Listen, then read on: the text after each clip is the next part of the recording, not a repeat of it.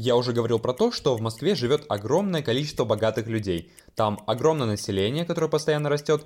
И почему же она тогда не может стать глобальным финансовым центром? А, давайте посмотрим, что же такого есть у того же Гонконга, чего нет у Москвы. И что там еще из интересного, то что м, девушки считают, например, больше, чем парни. А, так вот, нам нужно поднажать, понимаешь, а, чтобы поднять эту статистику. Давайте посмотрим на наиболее богатых людей и кто они такие. Узнаем, много ли из них людей с высшим образованием.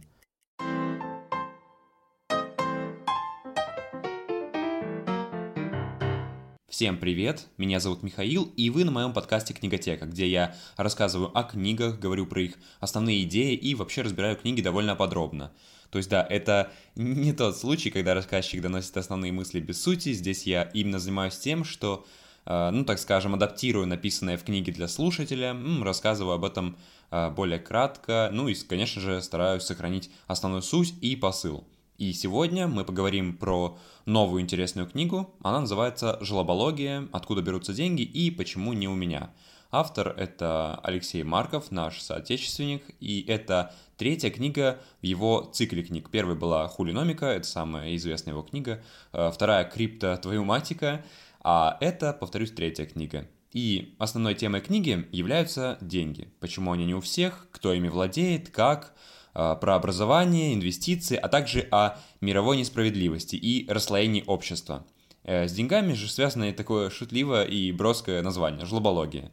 Э, однако, хоть название и такое, эта книга не является учебником. По сути, автор вкратце рассказывает о том, как устроен современный мир денег, и рассказывает о многих вещах, невидимых обычному человеку. Одних я и расскажу вам в этом подкасте. И да, книги нужно читать, и воспринимайте мою работу ну, как попытку заинтересовать вас этой книгой, ведь все, что я буду говорить, это, по сути, выжимка информации оттуда, а какие-то спорные мысли. Э, большинство из них это мысли автора, и, конечно, они не голословные, во многих местах он э, ссылается на различные статьи, там ссылок вообще довольно много в книге, э, на разные исследования – а моменты без них я буду вообще опускать или же прямо говорить об этом, что вот эту информацию неплохо бы вообще проверить самостоятельно. Но вот то, что будет интересно, это точно, и поэтому я подготовился вам рассказать про главы в этой книге. А мой кот уже сидит рядом и подготовился слушать мой рассказ, а вы заваривайте себе чай, возьмите в руки круассан или вкусную булочку, и сегодня мы погружаемся в мир финансов и экономики.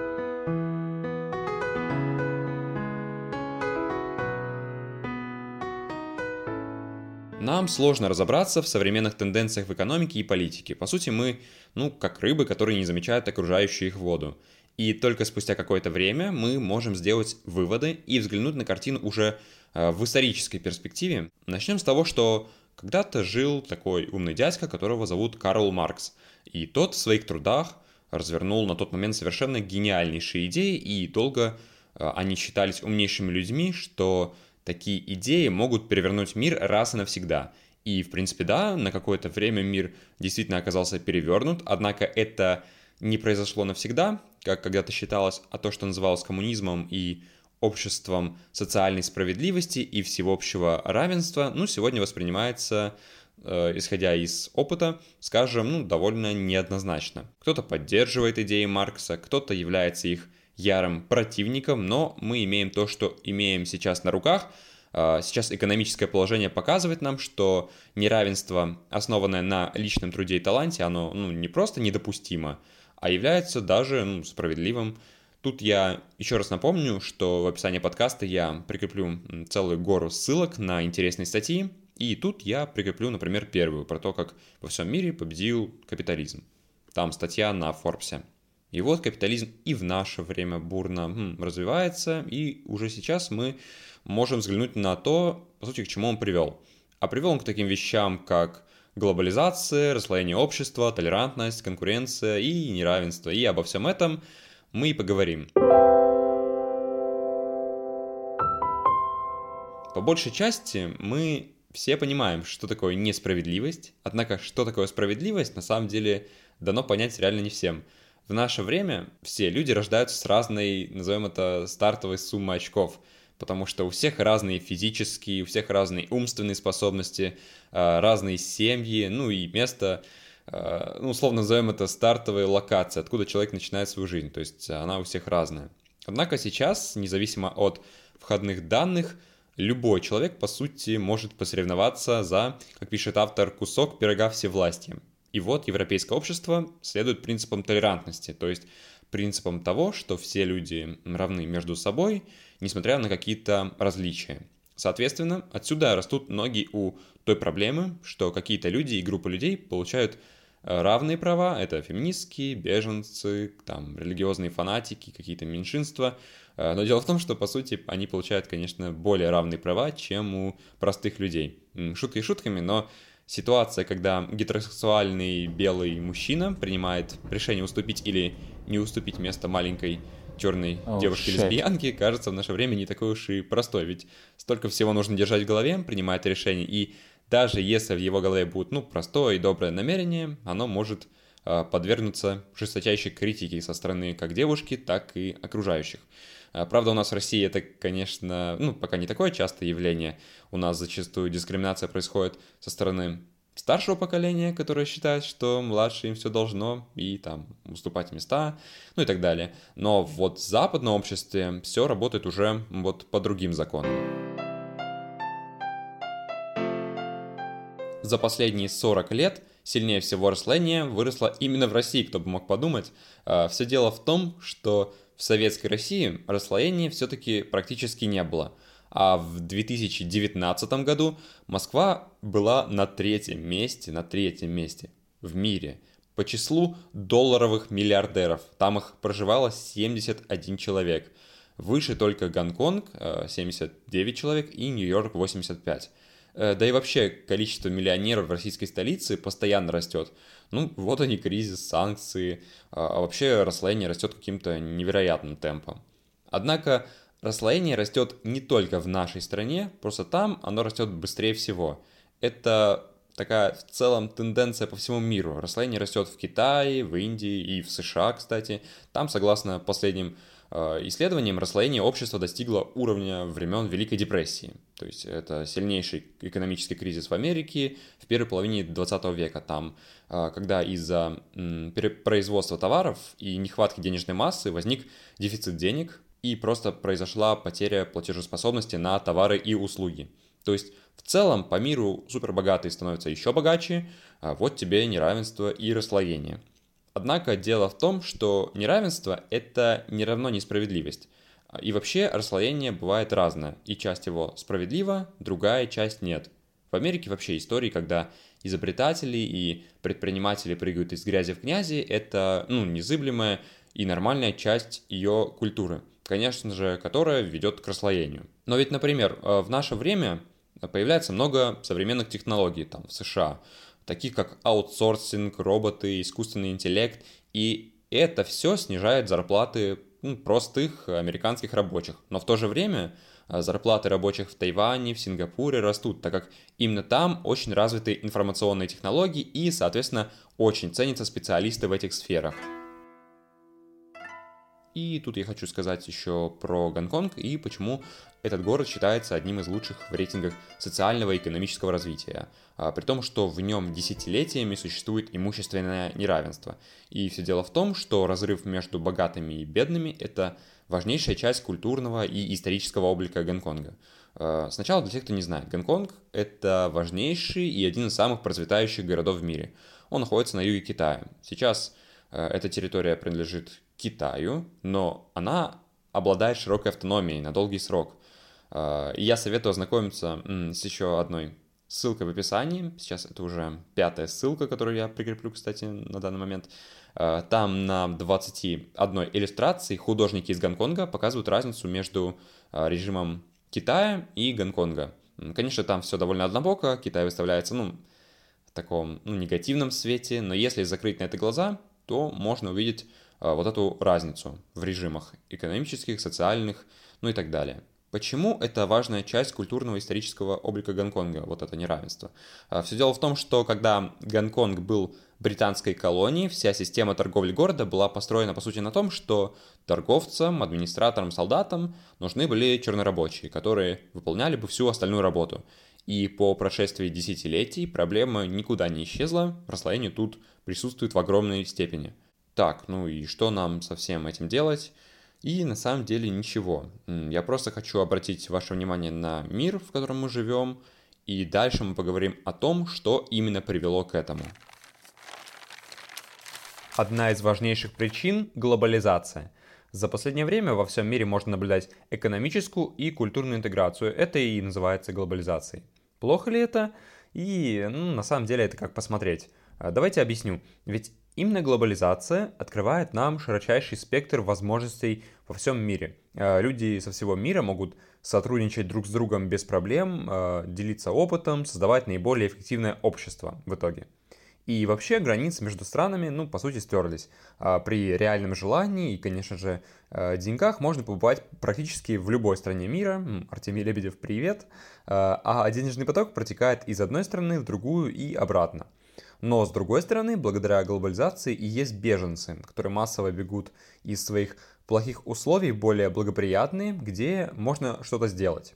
И это, кстати, одна из ее проблем, ну, глобализации. А, ведь забытые богом регионы, в которых, ну, все не очень хорошо, остаются таковыми. А, почему так? А, все просто. Ну, допустим, у тебя в Сирии медленно, но все-таки делается лучше. Ну, тебе, конечно, от этого приятно. Ты знаешь, что там через 30 лет она догонит по благосостоянию, ну, например, Болгарию. Но 30 лет Зачем ждать чего-то такого абстрактного, когда можно отправиться туда, где уже и так отлично? И во всем виноват именно капитализм, так как он и работает здесь. А в результате регионы опустошаются и беднеют. Э, кстати, люди бегут из каких-то регионов не только из-за материальных нужд, а могут захотеть уехать, например, из-за э, культурной недостаточности. Например, возьмем соседнюю страну, Латвию. А, за последние 25 лет ее население уменьшилось на целых 20%, а, то есть с 2,5 миллионов до 2 миллионов человек, в то время как, например, население Финляндии выросло за это же время на полмиллиона. Значит ли это то, что в Латвии ужасное благосостояние населения? Да нет, дело просто в другом. Как раз в том, что, ну, объективно, многим там просто нечего делать. А, поэтому молодое население стремится уехать, поскольку это несложно, а в 200 километрах всего там совсем другая жизнь. И, по сути, сидеть-то на одном месте в Латвии многие и не хотят.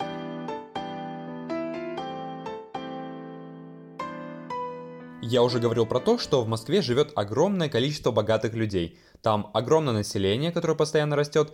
И почему же она тогда не может стать глобальным финансовым центром? Ну, вот какими являются некоторые крупные города, ну, такие как, например, Гонконг, о котором я уже упоминал. А, давайте посмотрим, что же такого есть у того же Гонконга, чего нет у Москвы.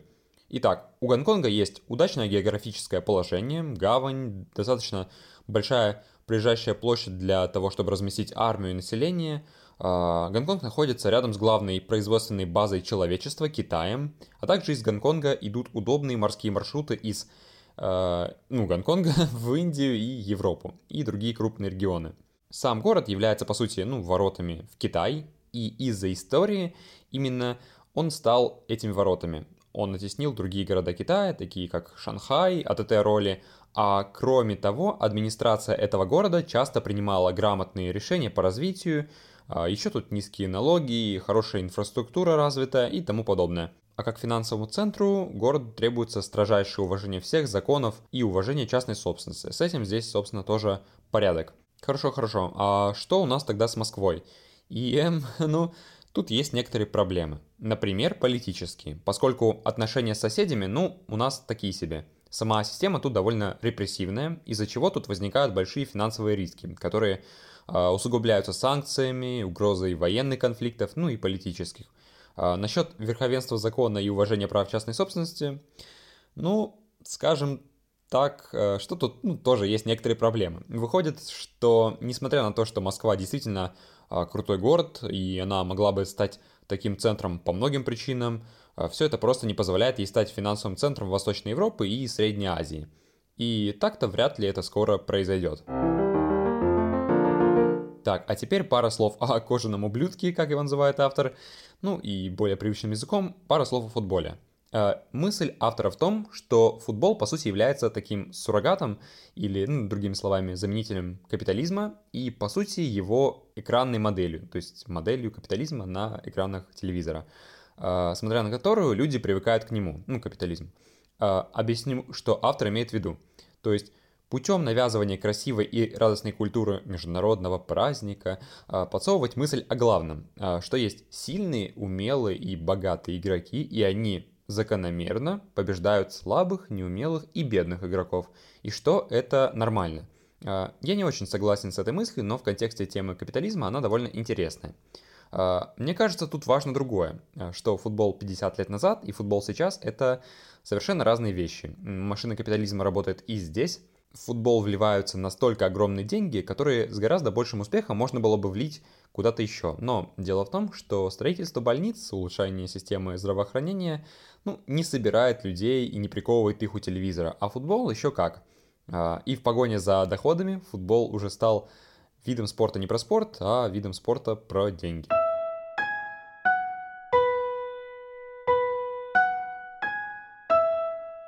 Давайте поговорим о среднем классе. Итак, средний класс исчезает – Э, так, большинство взрослых американцев уже не входят в средний класс. Э, Все потому, что расслоение растет, а производство продолжает перемещаться в Азию. И чтобы понять масштаб проблемы, нужно понять, кого мы вообще называем средним классом. А тут есть расхождение в этом понятии, давайте разбираться. Итак, по версии Организации экономического сотрудничества и развития или ОСР, э, средний класс – это те люди, чей заработок укладывается в 75-200% медианного дохода. А медианный доход, медианная зарплата – это а, такая зарплата, выше которой зарабатывает ровно половина населения и ниже которой зарабатывает тоже половина населения.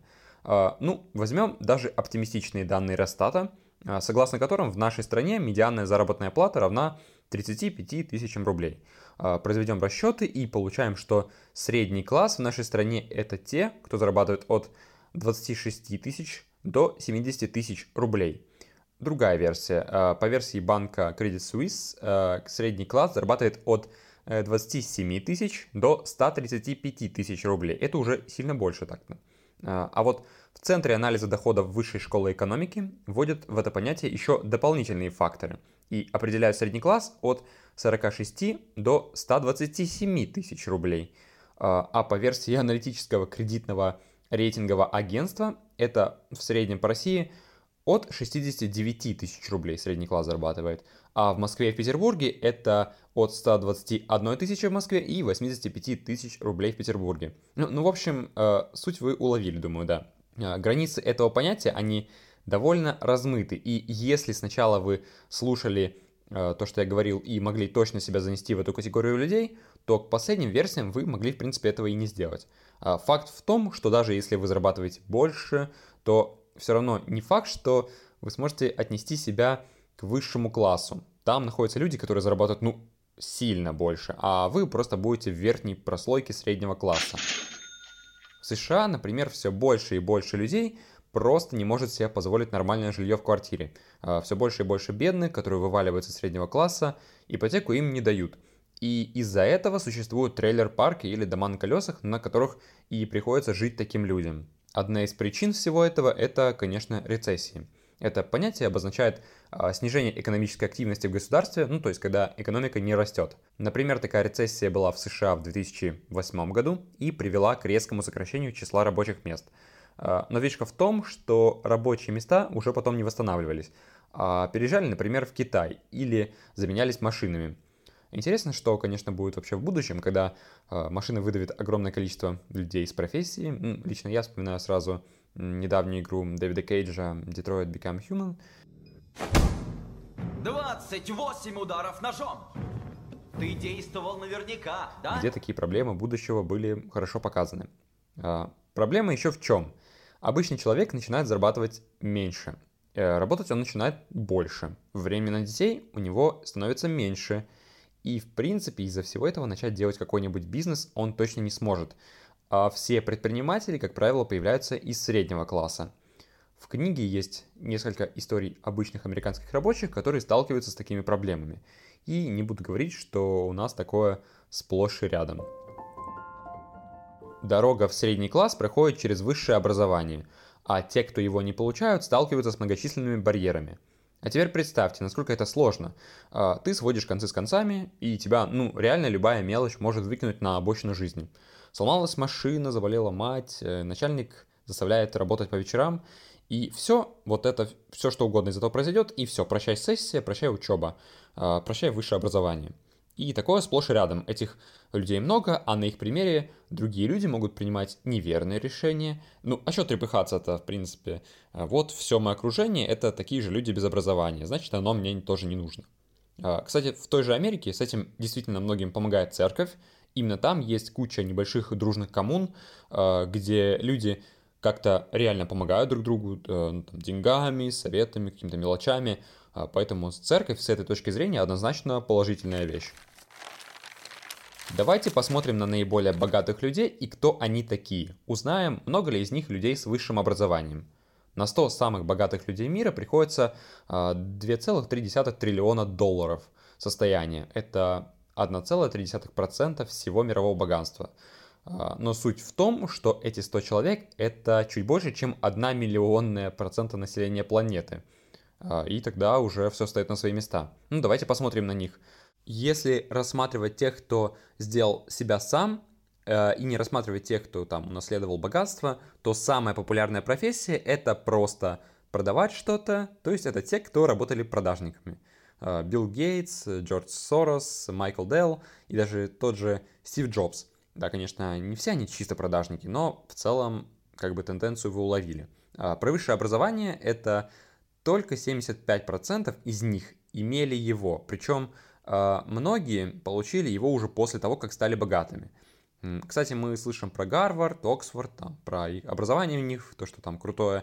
А, а ведь заявки на программу образования в них каждый год только сокращаются. А, все дело в том, что все больше популярность набирает онлайн-образование, а еще есть целая туча курсов по любым направлениям, а сама корочка, по сути, никак не влияет на повышение зарплаты. Ранее я сказал, что люди без высшего образования сталкиваются с барьерами при поиске работы и уже на ней. А, однако много компаний, такие как Google, Starbucks, IBM, Apple а, и сотни других, понимают, что у простых людей может быть просто а, не быть времени и денег на то, чтобы получать корочку, и поэтому они уже не требуют диплома. И с годами число таких компаний будет только расти из-за текущих тенденций в мире образования. В компаниях прекрасно понимают, что самое важное – это именно отношение к работе, то есть трудолюбие сотрудника, его талант, а не какое-то там формальное наличие корочки, обладатель которой, в принципе, мог э, запросто протирать штаны несколько лет в универе. Э, а еще в университетах не преподают многих действительно нужных вещей. Вот представьте, если бы нас учили таким вещам, как как делать крутые презентации. Вот важнейший навык. Как вести деловую переписку? Ну, это реально смешно. Вот мне за 5 лет учебы никто не объяснял это. То есть тупо по дефолту полагается, что ты сам должен разбираться в этом.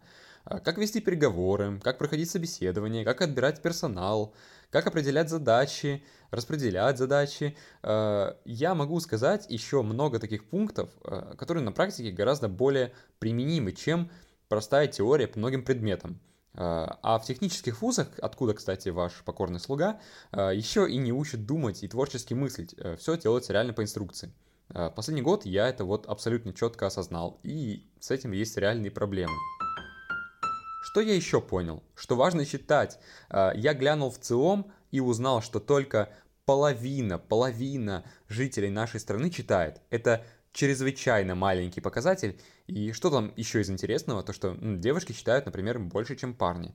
А, так вот, если ты парень или мужчина, то нам нужно поднажать, понимаешь, а, чтобы поднять эту статистику. Ну и вообще половина же вообще не читает. Ты чего, Миш? А, ну хорошо, а сколько из них читает развивающую или интересную, хорошую литературу? Мы же вот не знаем сколько. Наверняка еще половина из тех, кто, кого опросили, и тех, кто читает, наверняка половина из них читает книги с картинками или там, ну, про оттенки серого. А, еще есть такая корреляция, что люди с высоким доходом читают чаще. Ну и выводы можно сделать, в принципе, самим. У нас, кстати, модно в последнее время хейтить университеты, высшее образование, но давайте теперь серьезно. Наше отечественное бесплатное, повторюсь, бесплатное высшее образование – это на самом деле великолепный шанс для каждого жителя нашей страны э, просто не все грамотно умеют им пользоваться. В том числе и я как-то не воспользовался им в должной мере. Но тем не менее, я ну, вообще не разуверился в этой идее и считаю, что главное это сделать правильный выбор места. Ну, а это, соответственно, очень непросто сделать в 11 классе. А, даже тоже ЕГЭ, как бы к нему не относились, на самом деле это хороший уравнитель, который может помочь даже не очень умным ребятам попасть куда-то, где они могут в будущем уже измениться.